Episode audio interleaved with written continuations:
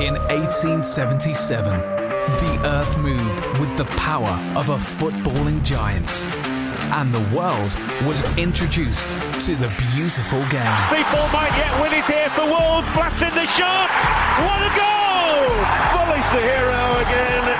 And a podcast is following the giant in its bid for glory at the top of what it created all those years ago. This is the 77 Club.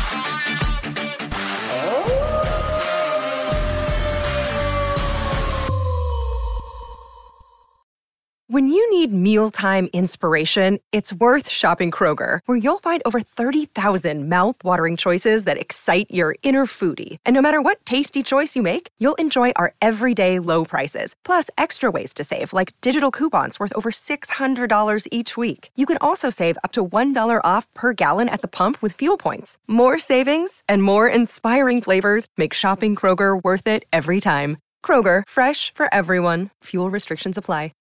With Lucky Land slots, you can get lucky just about anywhere. Dearly beloved, we are gathered here today to. Has anyone seen the bride and groom? Sorry, sorry, we're here. We were getting lucky in the limo and we lost track of time. No, Lucky Land Casino, with cash prizes that add up quicker than a guest registry. In that case, I pronounce you lucky. Play for free at LuckyLandSlots.com. Daily bonuses are waiting. No purchase necessary. Void where prohibited by law. 18 plus. Terms and conditions apply. See website for details. Judy was boring. Hello. Then Judy discovered ChumbaCasino.com. It's my little escape. Now Judy's the life of the party. Oh baby, Mama's bringing home the bacon. Whoa, take it easy, Judy. The Chumba life is for everybody. So go to ChumbaCasino.com and play over 100 casino style games. Join today and play for free for your chance to redeem some serious prizes. ChumbaCasino.com. No purchase necessary. Void where prohibited by law. 18 plus terms and conditions apply. See website for details. In 1877, the earth moved with the power of a footballing giant. And the world was introduced to the beautiful game. People might yet win it here for Wolves. Blasting the shot. What a goal! Bully's the hero again. And a podcast is following the giant in its bid for glory at the top of what it created all those years ago. This is the 77 Club.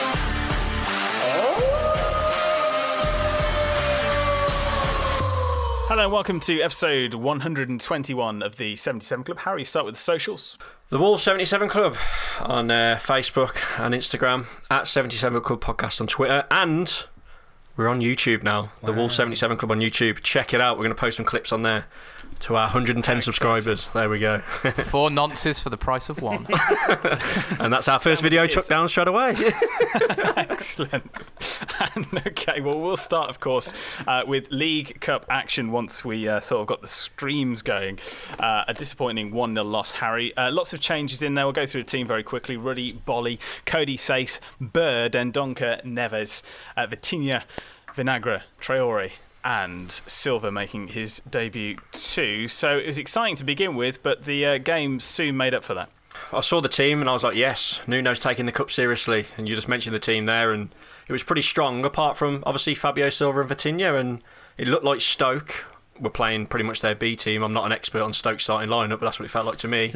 and it was probably one of the most boring games I've seen for a long time. The commentator bored me to death on the £10 stream, and we couldn't get going. Um, the only chances that really spring to mind when I was paying attention to the screen, because I'll, I'll, be honest, I was drifting off. Fabio Silva had a big, big chance, and we paid for it in the end, didn't we? I thought it was going to be penalties, and classic John Ruddy, just uh, butterfingers, puts, lets the ball go past him into the net. I mean, John Ruddy's been putting obviously Harry for uh, these cup games, and again, we're calling into question exactly why he's there. Well, we know that Nuno plays him in the cups. He did, really has since he's come in, hasn't he? Really, apart from the first year when he played in goal. But I think he's uh, proven. I think his time has come to me. I know it might be harsh, but he's made a lot of mistakes the last few seasons in the cup competitions he has played in. You think back to the Shrewsbury one where he was going about four yards wide, he dived and hooked it into his own net. We've got this one against Stoke, and it's unfortunate because from what you hear, he's great in and around the in and around the dressing room and things like that. You know, a great person to have about experience, but yeah, unfortunately for him, his performances are not backing up his personality around the dressing room. Jack, is it last chance saloon for John Ruddy, maybe the FA Cup, or do you think you're looking at Rui Patricio for those sort of cup games now? I think last chance saloon might have uh, been and gone. To be honest, I know we've been linked with a goalkeeper today in some places, haven't we? Uh, from Portugal, so I, I, think yeah, maybe the sentiment is starting to wear off. But I don't want to single John Ruddy out, even though he should have saved that. He should have done better with that. Patricio saves that, and it goes. We at least get a penalty shootout out of that game, don't we? But it was as you guys have said, probably one of the worst games of football I've ever watched. I mm-hmm. think it wasn't helped by the fact there was no crowd noise. The crowd noise makes a massive, yeah. massive difference, I think. Um, and then when you've only got one commentator, uh, rather than having a, a, commentator and a pundit, it just means they haven't got any of that stuff to bounce off each other, and it just makes the atmosphere drab as it is. And then the football just lived up to that really low expectation and was just awful. Um, we had a lot of possession, didn't create enough, and as the game went on, you just thought, hang on, they're going to get a chance here, and they did, and they scored it. And before you know it, all that hope and uh, thinking, you know, strongish team, we can do well here. We got a very favourable draw. It's just thrown out the window, and it's disappointing. But I know you, everyone wakes up the next morning and just thinks, at least it was only the League Cup. If we do that in the FA Cup, though, I'm not going to be happy. And if if risking getting us through to round four means having a different goalkeeper, I'm all for it it was disappointing, obviously, to lose any game of football, but there's a real chance to get far in that competition because we knew what opposition we were going to be against. It was Gillingham next. Well, I had I had some money on us winning the uh, Carabao Cup, so that went well. Unbelievable. Um, I was more annoyed about paying a tenner to watch that, to be honest, because it was so bad. And then they paid the commentator ten quid because that was all he was worth. So, I, terrible game of football. I, I actually sent a message to our group at about 20 minutes in, being like, we're going to lose this 1 0 in the 80th minute. You did, did, actually, yeah. yeah, you did. Uh, Harry, it's the first time that we saw Fabio Silva uh, start a game for Wolves, and didn't really live up to expectations. I know he got a few pals on Twitter, and it sort of split opinion, really, because people were saying, well, here's a clip of Jimenez missing some sitters mm. as hmm. well. Yeah, um, look, it's his first game. He's only 18, and I think the price tag of the 35 million we paid for him is going to put so much pressure on him. And everyone's just looking at that stream thinking, go on then, Fabio, win us the game. But it's not going to work like that.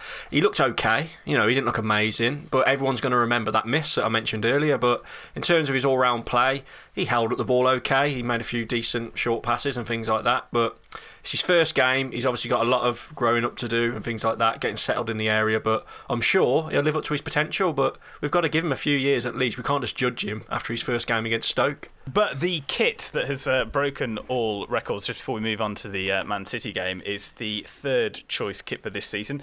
It carries a certain theme that has uh, followed with a lot of our transfers, actually, which is uh, a Portugal theme. And I got one straight away. As soon as I saw it, I thought, yes, I will actually spend £55 on that shirt. Has anybody else got it, though? I haven't yet. Yeah, I bought one. Are you going to, Harry? Yeah, I will. I prefer it to the white one. It's. Uh, I'm glad Wolves are doing it because I think they're marketing geniuses at the moment. Obviously, they did the Mexico one last year. Everybody hates the fact we're signing all these Portuguese players, and just to play on it it's worked a treat because obviously we know we've seen that it's one of the best selling shirts of all time. I think they said so. I like it. I saw some complaints about the badge being like this, not being Same the actual colour. Wolves badge. Yeah, but sod that. I really like it, and I will be getting it. Definitely, really like it. I haven't yet, but I'm going to. It's hugely popular. Came out on Friday morning, and within less than 24 hours, it eclipsed the sales record set by last season's home shirt by 6%, so accumulated 117% more sales than the third kit that you mentioned there, Harry, the Mexico one, compared to last season. So it's clearly very popular. I don't think I, I saw a, a bad word said about it on Twitter, only by rival fans that were saying, oh, it looks like a Portugal. That's the point. there you go. That's literally the point. Uh, what we'll do is we'll move on to um, Manchester City, and we just thought, like, let's get the Stoke game behind us. And Jack, I know that you and I were feeling particularly good about this game, feeling quite excited about it. Obviously, you should be excited when you're going to play one of the best two teams in the country because that's why you want to be in the Premier League. But as the day went on, I just thought more and more into it, and I thought, you know what, I think we're going to get something. At first, I thought it was going to be really, really difficult, and then just before kickoff, I was like, you know what, I've seen the team, I've seen their team. I think we can get at that defence, and um, I, I fancy us. I fancy us to get something.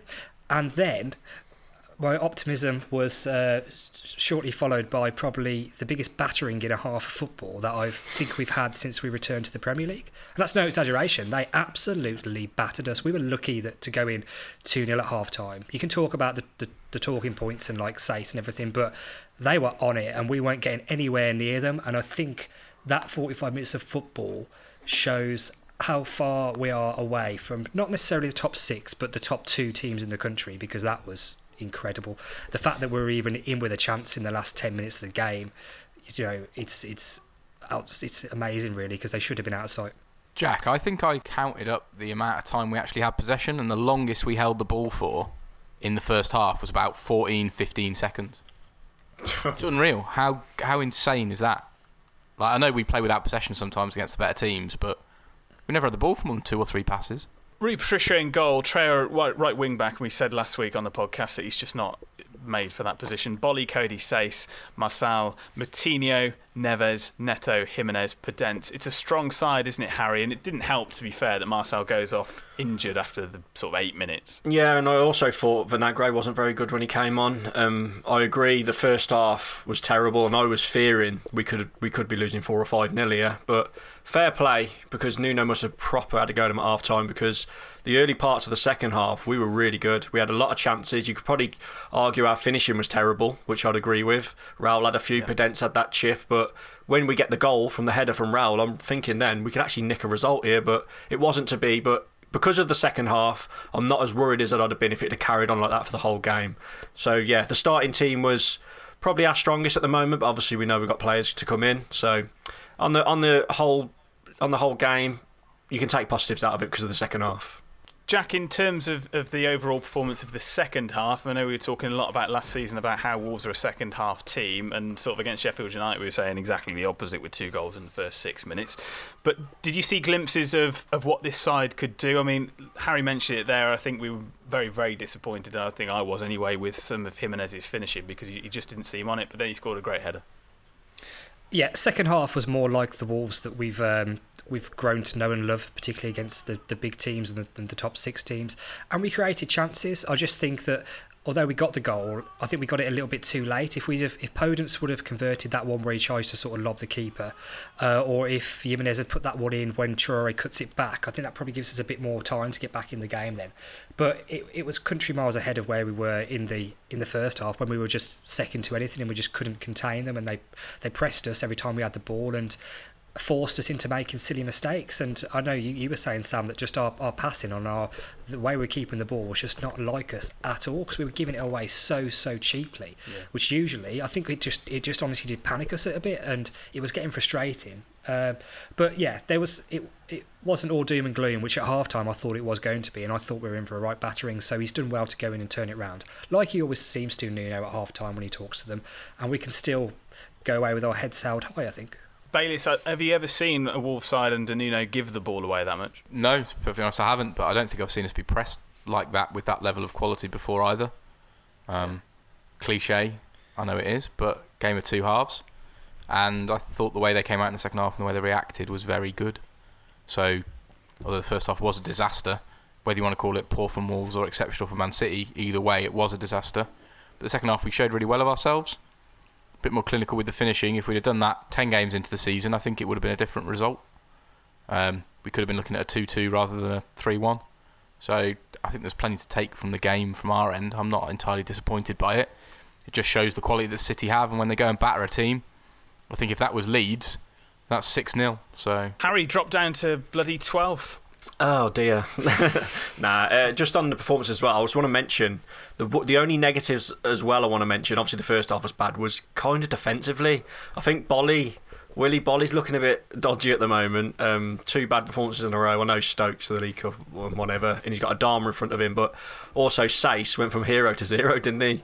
After diving in against De Bruyne for the first goal.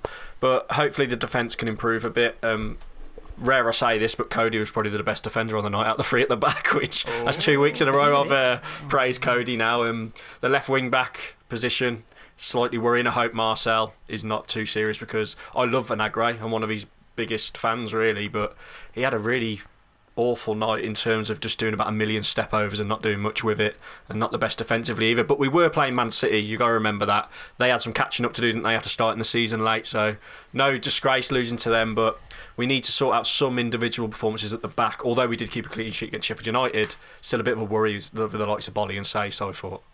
It's um, it's definitely my fault that Boly had a shocker because I bigged him up on that video with the Man City fan.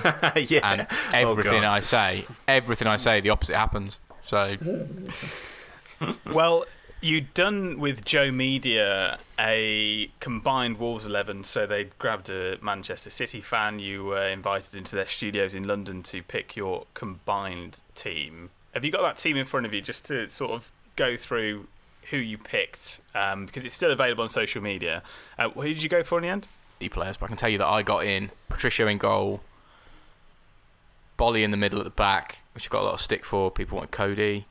Got Traore in, got Neves in, got Moutinho in. Mm. I also was called every name under the sun in the Oh, comments. Fuck. you shouldn't have read the comments, mate. if you want to know why Caroline Flack hung herself, read Oh, comments God. on Facebook. Jesus. I'm glad I'm thick skinned and I don't care. Well, yeah, the thing is with Bayliss, the amount of views that video got across all of Joe's social media, you like you half two could have picked. Yeah, you two could have picked the perfect team, said everything right, but you still would have got loads of idiots slagging you off. So you can't win, can you? Certainly can't. But what you can do is ask Tony Blackburn to do a top 10 of uh, the biggest trolls, followed by Bayliss's comments. And to be fair to you, Bayliss, you kept it clean. Yeah, For, I, uh, I quite for all the enjoyed it. comments, so- Anyone that took Yeah. a dig, I was like, right, if it's a really good, like really dirty dig, I'll try and wind them up. I'll try and go in and see if I can get a nibble. Every single one back down.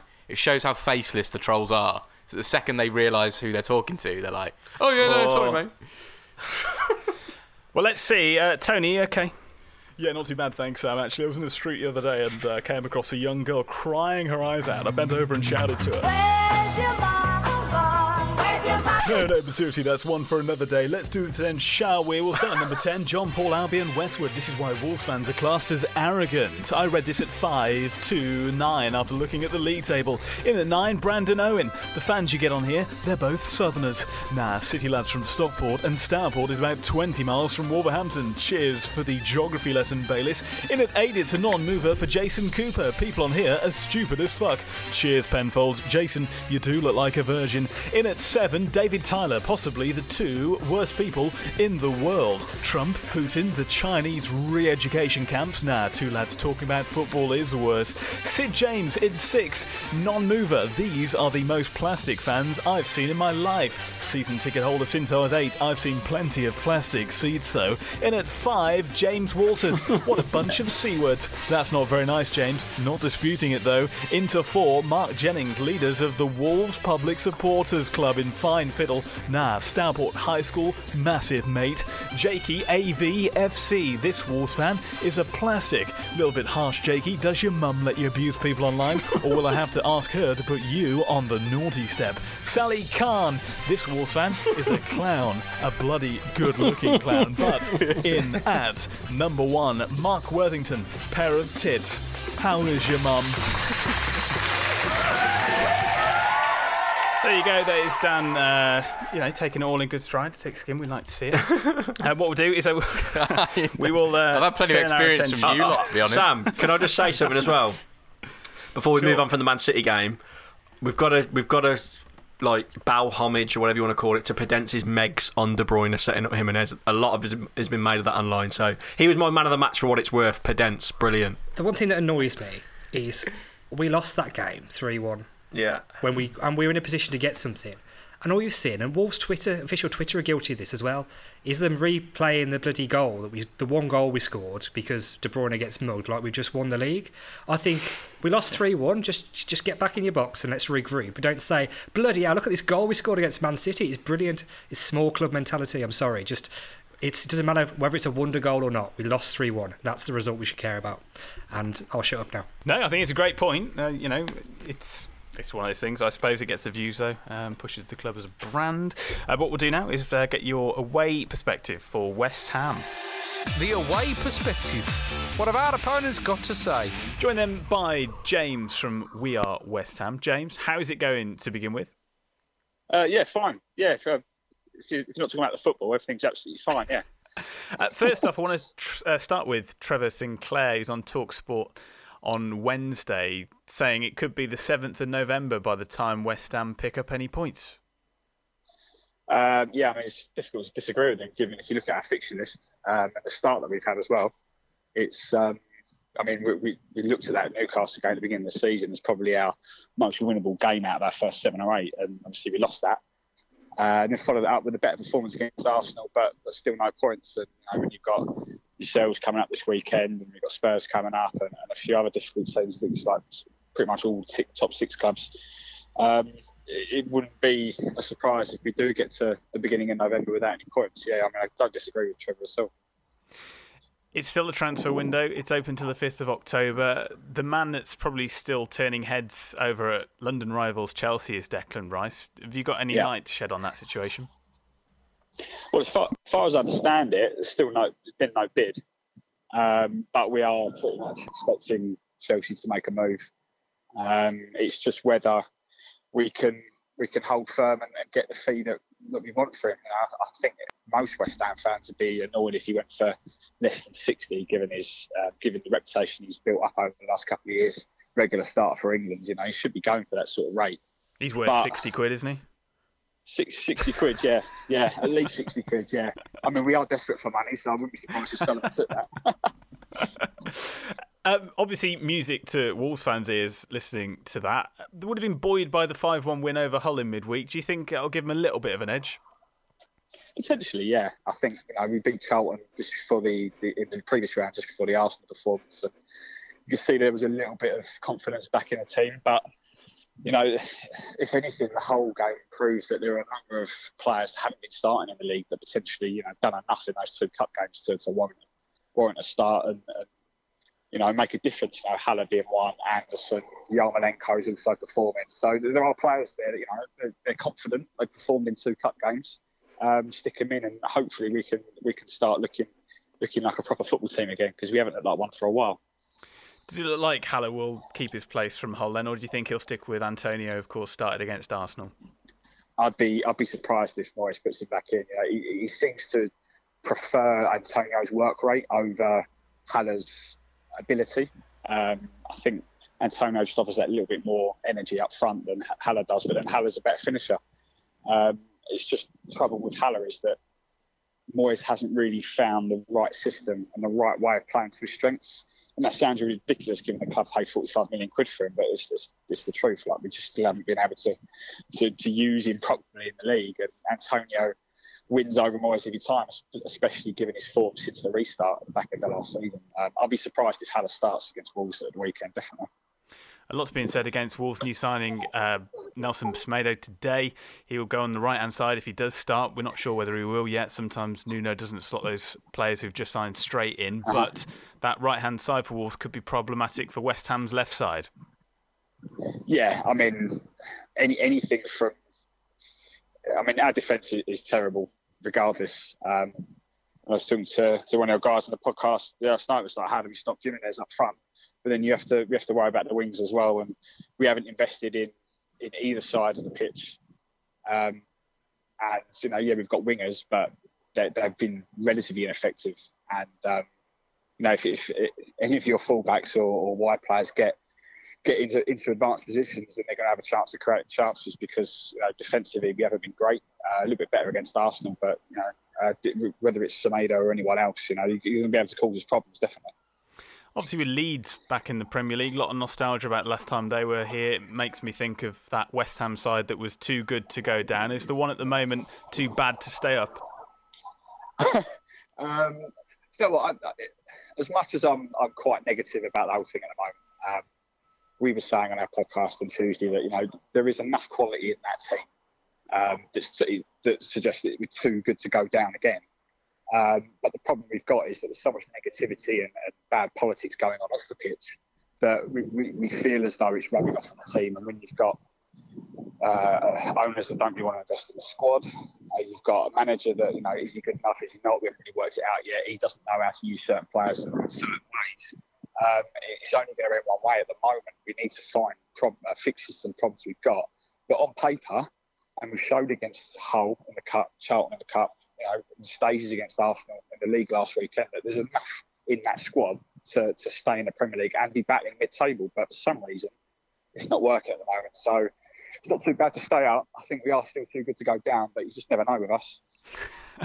and just finally, a score prediction from yourself.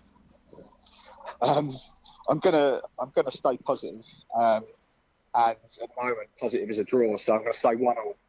Um, I will take a point, and that'll be our first goal against Wolves since, since you guys were promoted a couple of years ago, which is an even bigger bonus because that's been one of my biggest bugbears. You just can't score against Wolves at the moment. Um, so hopefully, hopefully whoever starts up front can make one. Hey, well, long may that record continue. Of course, best of bad luck, James, for the weekend, and we'll catch up with you later on in the season. Cheers, guys. Take care. The away perspective. What have our opponents got to say? It all seemed pretty much doom and gloom there, didn't it, gents, uh, from the uh, James the West Ham fan? Uh, going into this one, Harry, we must be quite confident we just don't lose against West Ham under Nuno. Yeah, it feels like that way, doesn't it? Um, it, it's to me, it's games like this where if we want to do like push towards a top six, as some fans want, we've got to be beating West Ham away. They've lost to Newcastle, which I watched the game and they were awful. They're a bit better against Arsenal, you could argue. They lost that. They're doing okay in the Carabao Cup, as mentioned, in the away perspective, but we've got to win. They're a poor side. They've been having protests outside the ground during the first game, and we've got to win this game. Hopefully, the new boys will be available, which I'm sure we'll get onto in a minute, the new transfers. But yeah, three points is a must, and I hope I haven't jinxed it saying that, but we're a much better side than them, and I hope we can beat them. Jack, the wing back situation is looking slightly better than it was uh, post Man City. Obviously, Marçal going off. We don't know the situation with them, as uh, per usual, really, with uh, injuries when it comes to Wolves. They are few and far between. But uh, that man, Nelson Semedo, has made his move from Barcelona. Lots of people saying that he isn't any good, but I don't think you agree with them, do you?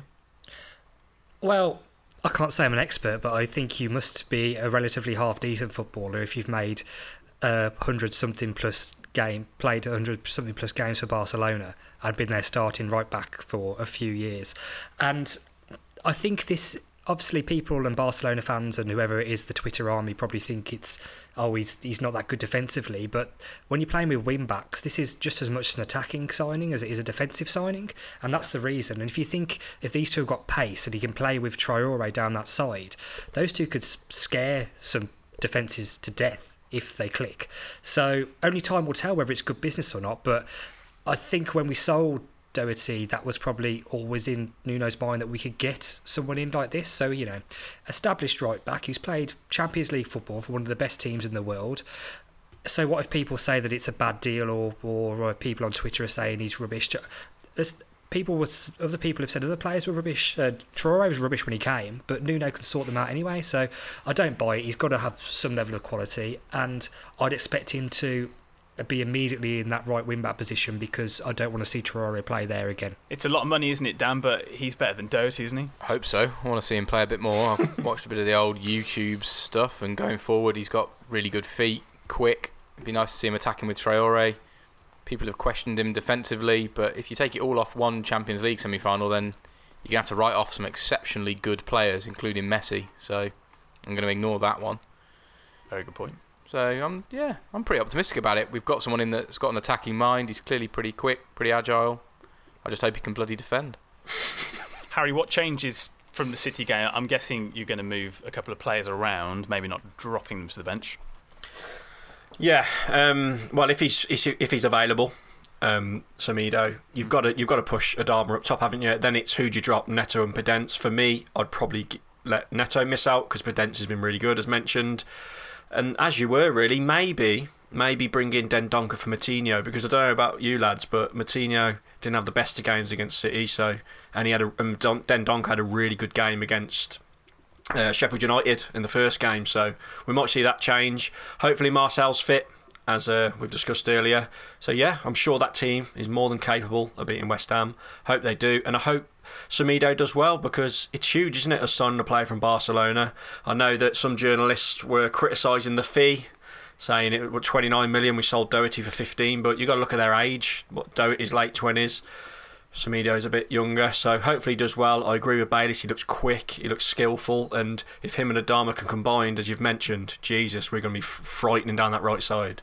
With Moutinho, do you think it's becoming more that Neves is playing better with a little bit more freedom when Moutinho isn't next to him now, and it's sort of almost not phasing Moutinho out, but he's playing maybe less of a role going forward, and maybe eventually next season possibly moving on to the coaching staff because I know a lot of people are t- touting him to eventually take over from Nuno.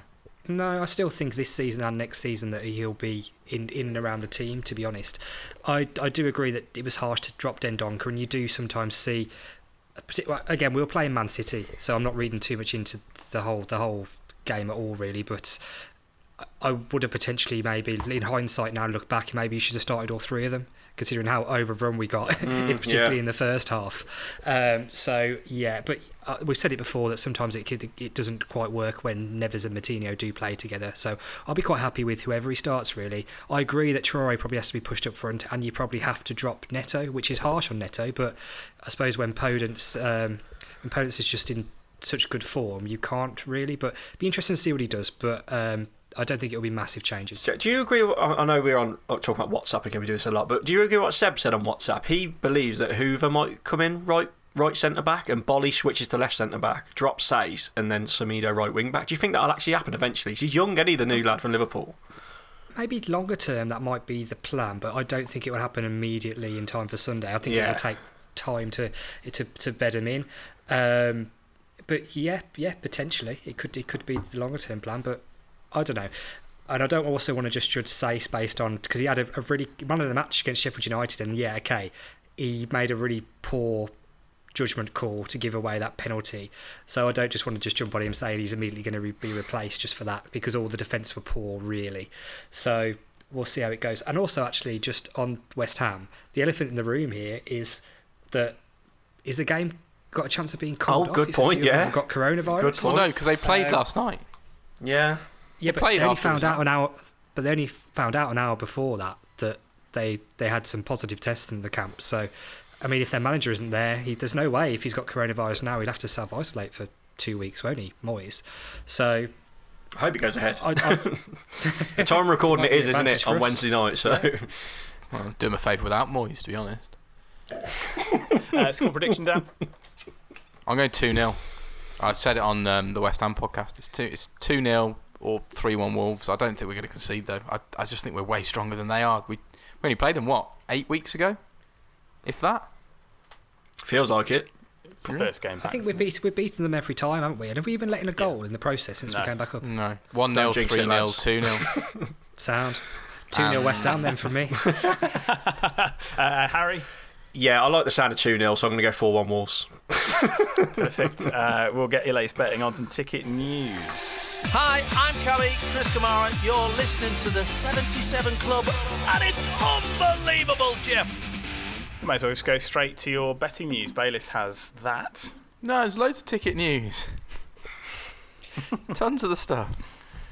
Jack, what are all your ticket fans doing? Well, I think let's let's go, uh, talk about government government advice, but it's looking like we're not going to get in the ground anytime soon, isn't it? Really, we aren't seeing the, uh, football this the year. The latest announcements, definitely not this year, and potentially not even till as late as March next year. So I'm I don't know about you, I'm, but I'm a bit of a pessimist here. I think we might have to just write this season off as being a completely behind closed doors. Looks one. that way. And even if we do get back in, it's not going to be the way we all want it to be. It'll be a case of oh, the 2,000 of you can come in and all sit apart. So just fed up, to be honest. But I want to play you actually a clip of uh, the Yeovil Town manager, it's Darren Sarll. Uh, they had uh, just under a thousand fans in against Bath City because they're part of this pilot that was trying to get um, fans back into stadiums, which has obviously been put on hold uh, for now. And this is what he had to say post game. We've spent an awful lot of money in making us COVID secure. I thought, you know, the behaviour and the um, conduct of our supporters was magnificent. And unless there is some sort of package, some sort of saviour out there, football will die. Football will fall. Obviously, that'll be a huge shame because it is the nation's game. Harry, do you think it'd be the end of the football? I mean, I think we're seeing game by game, no fans, that the quality is getting worse. I am. Um when the season was starting back up, obviously there was a short turnaround, but I honestly, when I heard the news that we might be coming back in in October, and obviously we heard the news that the teams lower lower down were starting to bring people in, I was like, yes, we're starting to see the progression. But the fact that we could spend a whole season watching behind closed doors games on telly, it, it's hard to watch games for me. I mean, even the Liverpool Leeds game, four three, an absolute entertaining end to end game, it still didn't it was good, but it just wasn't right, was it? And when there's a drub game with no fans, it's I I'm finding myself turning games off now. Obviously, I always watch the Wolves games, but we need the fans in there, and it's going to affect the whole season. Obviously, it's going to affect the lower leagues, and I'm gutted if it does go the whole season without fans. It's going to affect not only the lower leagues with financial, but I think in terms of the viewing figures and that for the Premier League will probably suffer as well. From my point of view, I think it will anyway. I think you're right on the Liverpool Leeds game. I did the same thing, watched it, and I would have just loved to have seen a Leeds oh. fan cry, crying when they lost. but how gutted do the Leeds fans be, man? Though their first away game back in the Prem after yeah. 16 years and have to watch it on telly and there's no fans in there. I mean, it'd be even funny if they get relegated. the amount of games that we, we go to, we probably all saved about two or three grand each. So. The, the one thing that you said in the group, actually, Harry, which probably hit, hit home the most, it was like, and you said, I'm glad we're not in Europe now. Mm. And it, yeah. it, it's kind of just get to that point, doesn't it, where you're thinking, if we'd had a got Champions League this year, and our reward for wanting this all our life, lifetime as Wolves fans is we have to basically turn into a Man United fan for the season and watch all the games on telly, then it's just not worth it, is it? And the whole point of wanting these big occasions is so you can go there, enjoy them, and experience them. And if you can't do that, then what's the point? It's just ripping the life out of football, isn't it? And it is it it is part of it, and it just makes you realise. At the same time, we're, we're lucky because we all know these armchair fans who all they, they say to support a club, and to support a club means they buy a shirt and watch every game at the pub for their top six team. But we know what it's like to actually experience these sort of things, and it's it's ripping our what we've grown accustomed to and why we fell in love with football out of our game. And even though we do a podcast about it we're talking about it, it would just be so much different to be able to be back in the ground. And it's it's just a sad set of circumstances, really, isn't it? This, we're not going to go all political, but no, uh, we, we um, we'll talk about non-league football later. But obviously, it doesn't help as well when these lower league sides don't seem to be taking it quite as seriously as they should be because having news in that Leyton Orient and Tottenham won't be playing the Carabao Cup this week because a number of Leyton Orient players, 18 of them, have got coronavirus, and they've admitted actually they weren't feeling 100% the week before when they played Plymouth. And actually, that's a, a, a infe- they've infected a player and back and one backroom uh, backroom staff at uh, Plymouth as well. So they're actually spreading the virus around, which obviously isn't great when you've got 18 players isolated, but also that's 18 players who have families. It's 18 players who are, uh, you know, going out and potentially spreading it in the pub, not after 10 p.m. obviously. Um, but do do you think teams are taking this seriously? I mean, th- these are the teams that are going to be affected the most, isn't it, Dan? It's lower league football that's going to get affected the worst. The Premier League got the billions and billions to deal with it. I think there needs to be a support or relief fund put in place to help all of English football recover from this. It's not fair that the I know that we're a fan of them and we want to be at the top of it, but it's not fair that our our team and teams around us get to make serious amounts of money and it might be the death of some of the non-league teams or lower league teams. I think there really needs to be a think next year when Sky and Amazon and whoever the hell it might be go and pitch their um, pitch their claim for the TV rights. I think there should be a proportion of it that gets distributed against the lower teams. And Bayliss has your betting odds. Yeah, we're there. I think we're about five five minutes of. Uh, digressing about some other nonsense. Uh, first one I noticed: Wolves are above even money. Eleven to ten. That was a great bet. I'd say we're favourites, aren't we? We are. Is that right? We are away. Does that mean? Yeah, we're, does that mean we're like? Sorry, I'm not the best with odds. Does that put us underdogs? No. Is that? A... No, we're favourites. We're, we're, we're, just, favourites. We're favourites. the yeah. right side of even money. Yeah. Oh, that's good. I, but just the right side of even money. I thought that was strange. Um, I picked out another couple of other bets. Tell me what you think. Um, first goal to be between the 60th and 70th minute, 12 to one. What sort of stupid bet is that? oh, there's no specials. There's no specials. We're too early. Recording on a Wednesday. Specials don't come out till Thursday night. It's so all right. About Carry to, on. About to pick some nonsense. The other ones I quite liked. Saïss and Fredericks for West Ham to both get carded nine to one, and a couple of scorecasts. The two that I'm going to stick a fiver on each. Raul Jimenez to score first, and Wolves 2 0, 22 to one. Nice. And like the one I really fancy, Daniel Podence to score first, Wolves to win 3 1, 95 to 1. Tasty. Excellent. Uh, that's your latest betting odds and ticket news. And move on now to transfers. Hi, I'm George Elokobi. You are listening to the Wolves 77 It came out of the blue, didn't it, really? Diogo Jota's move to Liverpool. All of a sudden, Diogo Jota is one of the best players in the world, according to any Liverpool fan or outlet media centre that you speak to. Um, here's Nuno talking about Jota. Relationship. Diogo is amazing. You know, everybody knows the the relationship that that uh, we built during four seasons and three seasons in particular here in Wolves. Um, what what Diogo did for us um, is absolutely fantastic, and um, I think things happen uh, when naturally things should happen, um, and I think Diogo um, is going to the right place, and we wish him all the best, uh, knowing that he will never be forgotten, especially by our fans all the things that all the memorable moments that uh, Diogo provided us during three seasons here at Wolves. So I think for a lot of people, Harry, he was unplayable and brilliant on his day, um, but his days didn't really come round too often enough. Yeah, um, his consistency. Every Wolves fan you've looked at reacting to this transfer have been on about his consistency.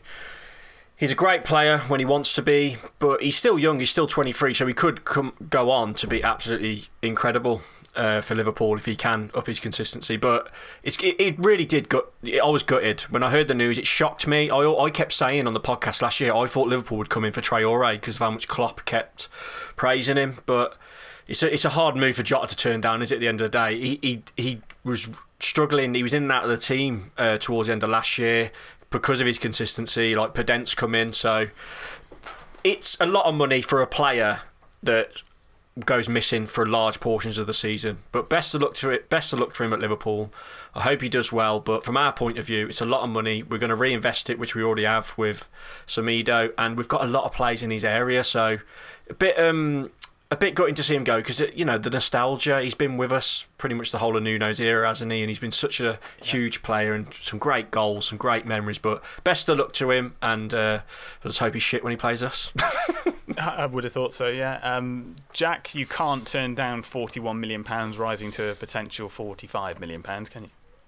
Um, I mean, you can, but I think it's probably. I I'm like Harry. I was everyone knows who probably listens to this regularly that Joss is probably my favourite player.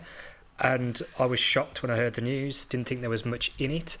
But if Nuno's got a plan, you've got to trust him. When we sold Doherty, there was a plan.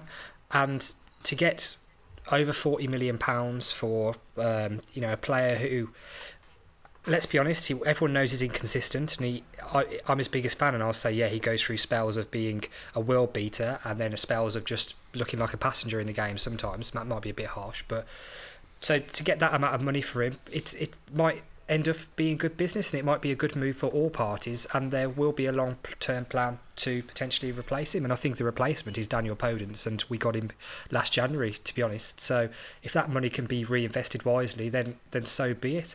Um, but I agree on the point that now suddenly all, everyone thinks he's the best player in the world when he was hardly getting a look in behind our other stars for pretty much the whole of last season really. He was quite far down the list of players I expected a big team to come in for.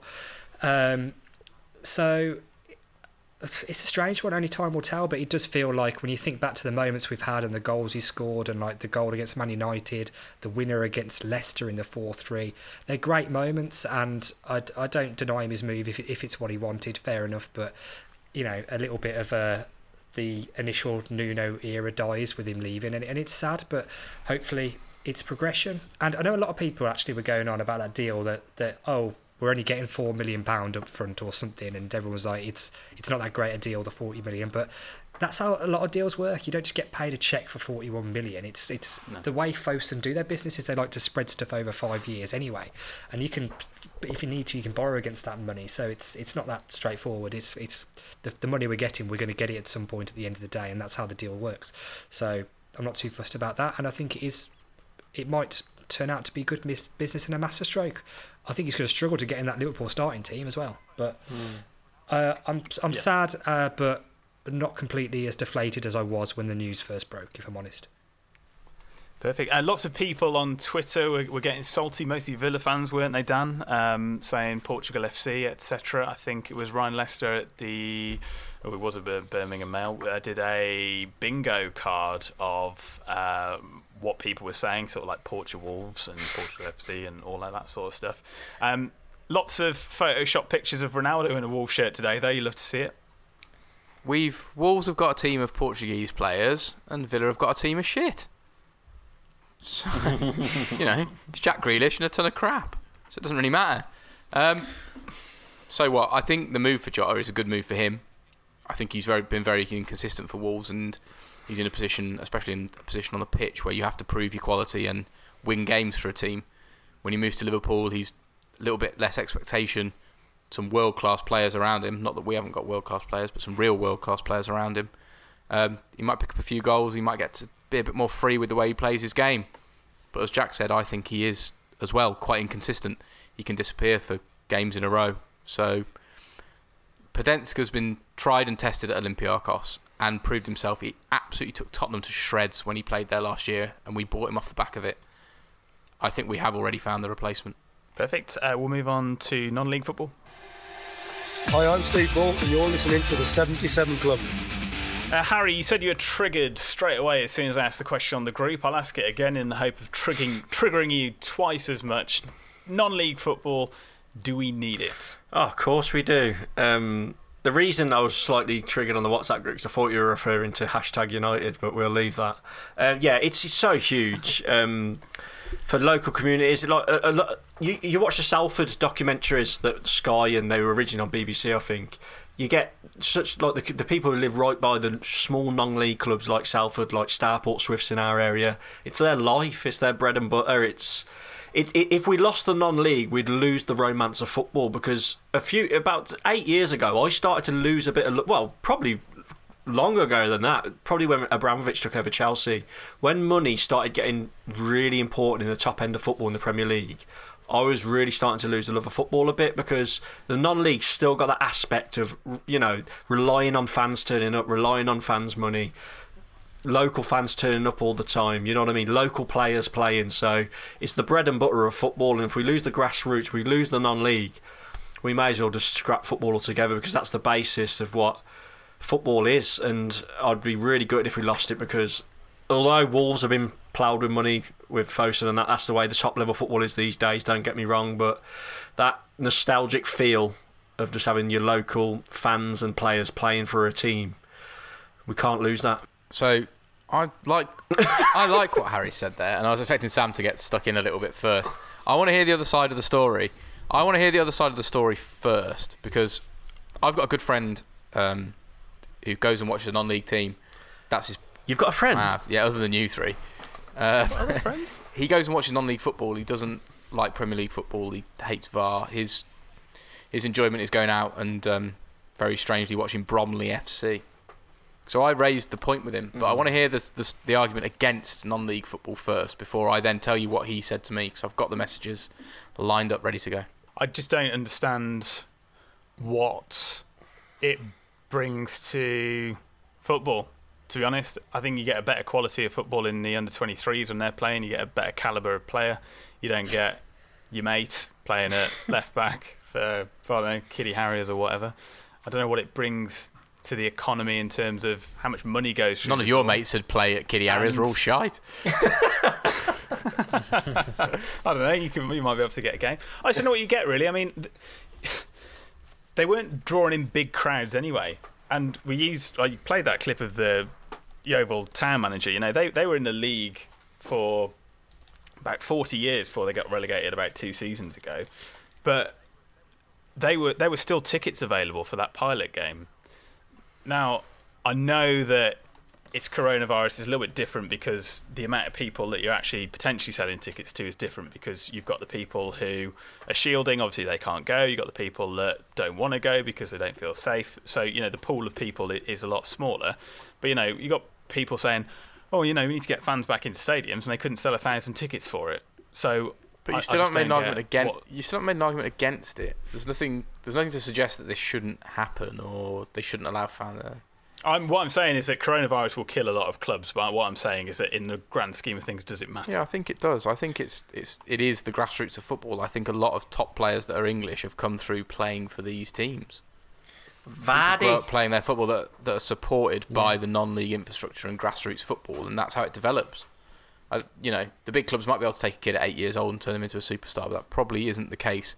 And the reason that people love football and watch it is because there is that grassroots availability of the game and that actually spans into the conference because the kids at grassroots that are good enough probably end up playing at that level, conference or just below. I'm going to digress. So, what my mate said is that the football's still decent. The proximity to the games is much closer. They're still people's local team. He then exaggerated there's no fucking VAR. Fans are individuals rather than just a line in a set of accounts. The guy, it's it's good football no it's good football played by a variety, not played by a variety of global mercenaries. So, bit of a dig against. The thing is, though, I, I wouldn't mind, but it is quite expensive to go and watch. I think football. down uh, down Bromley way, he said it's not that expensive. It's like 100 quid or 120 quid a year for his ticket. But looking at Kiddie, looking at Kiddie Harriers, who's local to us, it's really expensive.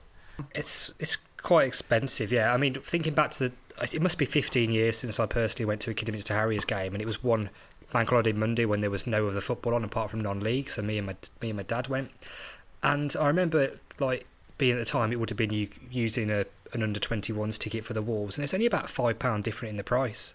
And effectively, you're going up a fair few leagues there, even though it was Championship football at the time. But the difference in quality was was outstanding. And I do genuinely think yeah. that they need the fans to survive. The difference between 300 and 1,000 to them is well, probably do. their turnover for the week. Yeah, they do, and we're going to see more and more clubs going like it. I mean, uh, Macclesfield seemed to have disappeared without anywhere near yeah. the amount of press coverage as uh, as Bury got, didn't they? And it's gonna it's gonna happen more and more. I think it's wrong that the Premier League don't do something about it. Uh, an in, an industry that is turning billions a year and billions in profit a year, not helping what actually is the foundation of its sport is wrong. But you don't get any other business. Uh, you? Well, you pay tax, no. And we don't pay tax in football. You don't get British Airways saving Wizz Air, they do you? buy it. Wizz Air. They could buy it technically if they wanted to. I think football's a, it is for, but football is so for the people. It is more than any other thing I can think of. There is no other business that creates so much joy or need or that virile want that we've all got and everyone that listens got. I personally, I I quite like going and watching non-league football. If there's no Wolves game on a Saturday, which there hasn't been for fucking years because the FA, FA are a bunch of. um, I don't mind going and popping along and watching Dulwich Hamlets for 15 quid. They serve good beer and the food's better than at Molineux. And you can drink the pint by the side of the pitch. In a glass. That's the in an draw. actual glass. yeah, so I thought it was just a, a, an interesting thing. We'll see what happens. I mean, I, I imagine lots of clubs will disappear, and, and I imagine they won't come back, and then uh, everyone will build on it, and Bayliss will be there. Oh, don't get me wrong. and don't get me wrong. Boots. If Agbra, if Kiddie Harris go bust, I'm buying the land and I'm going to build on it. No question. like no question.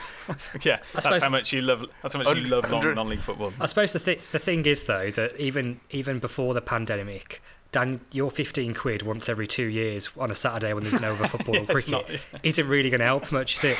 So you, actually, in all fairness to the club I mentioned, they actually get a fair few fans through the gate for what is non-league football. Dulwich Hamlets do pretty well. How many? I mean, I'd say 1500. Yeah, that's pretty maybe. good for nonsense football. The only good thing to come out of Dulwich Hamlet is George Elokobi. Average attendance 1343. That's pretty good.